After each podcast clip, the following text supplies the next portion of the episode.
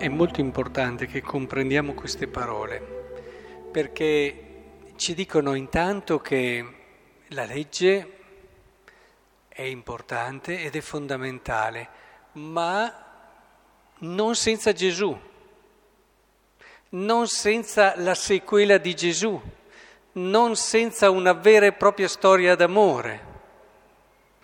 Osservare la legge per la legge è un problema e abbiamo visto che ci sono state tante deviazioni nella storia. La legge è come un pedagogo, per usare le parole di Paolo, che ci aiuta ad entrare nel giusto rapporto con noi stessi, con gli altri, con la vita, insomma, e soprattutto con Dio. E perché dico questo? Perché stato criticato a volte ai credenti, non so, anche questa famosa scienziata atea, diceva noi atei abbiamo più valore perché ci comportiamo bene, perché crediamo in certi valori. Invece chi crede lo fa per avere la vita eterna, quindi per un suo vantaggio. E se ci sono credenti che lo fanno per quello, effettivamente è solo per quello un po' ha ragione.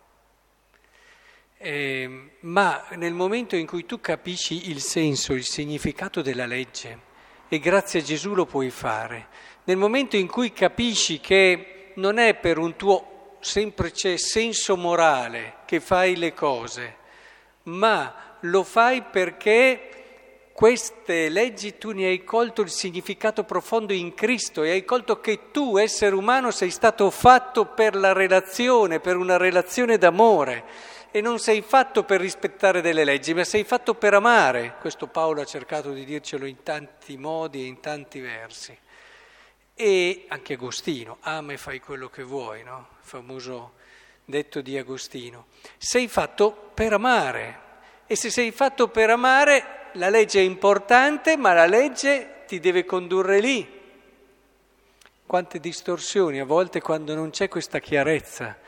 E Gesù è venuto ad essere, a darci il compimento della legge perché ci ha dato il senso profondo di queste norme, ci ha dato se stesso, ci ha dato qualcuno da amare, ci ha dato colui che per primo ci ha amato. E comprendete e capite la bellezza dell'essere cristiano.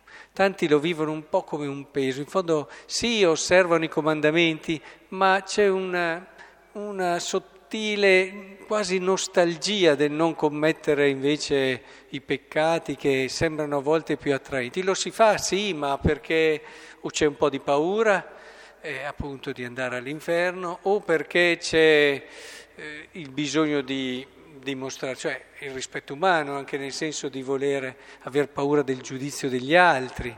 Eh, a volte c'è anche un bel senso sociale, un senso anche morale di rispetto del fratello, ma tutte queste cose, anche se sono in crescendo, eh, sono ancora poco per un credente.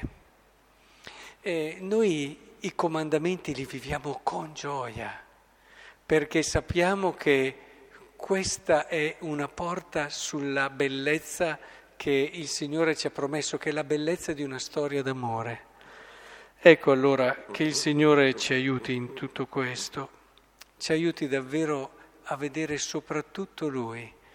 Ogni volta che dovremmo fare una scelta, no? E siamo un po' come diceva Balena prima, ma state un po' di qua, un po' di là, insomma decidetevi e facciamo fatica a deciderci che il Signore ci faccia risplendere il suo volto davanti a noi, dagli occhi all'anima e capiamo che è per Lui, per conoscerlo meglio, per amarlo di più, per conoscere meglio come Lui ci ha amato, che facciamo questa scelta, che può essere una rinuncia per certi aspetti, ma è sempre un sì, è sempre un sì osservare i comandamenti, è un sì a te stesso, è un sì agli altri, è un sì a Dio.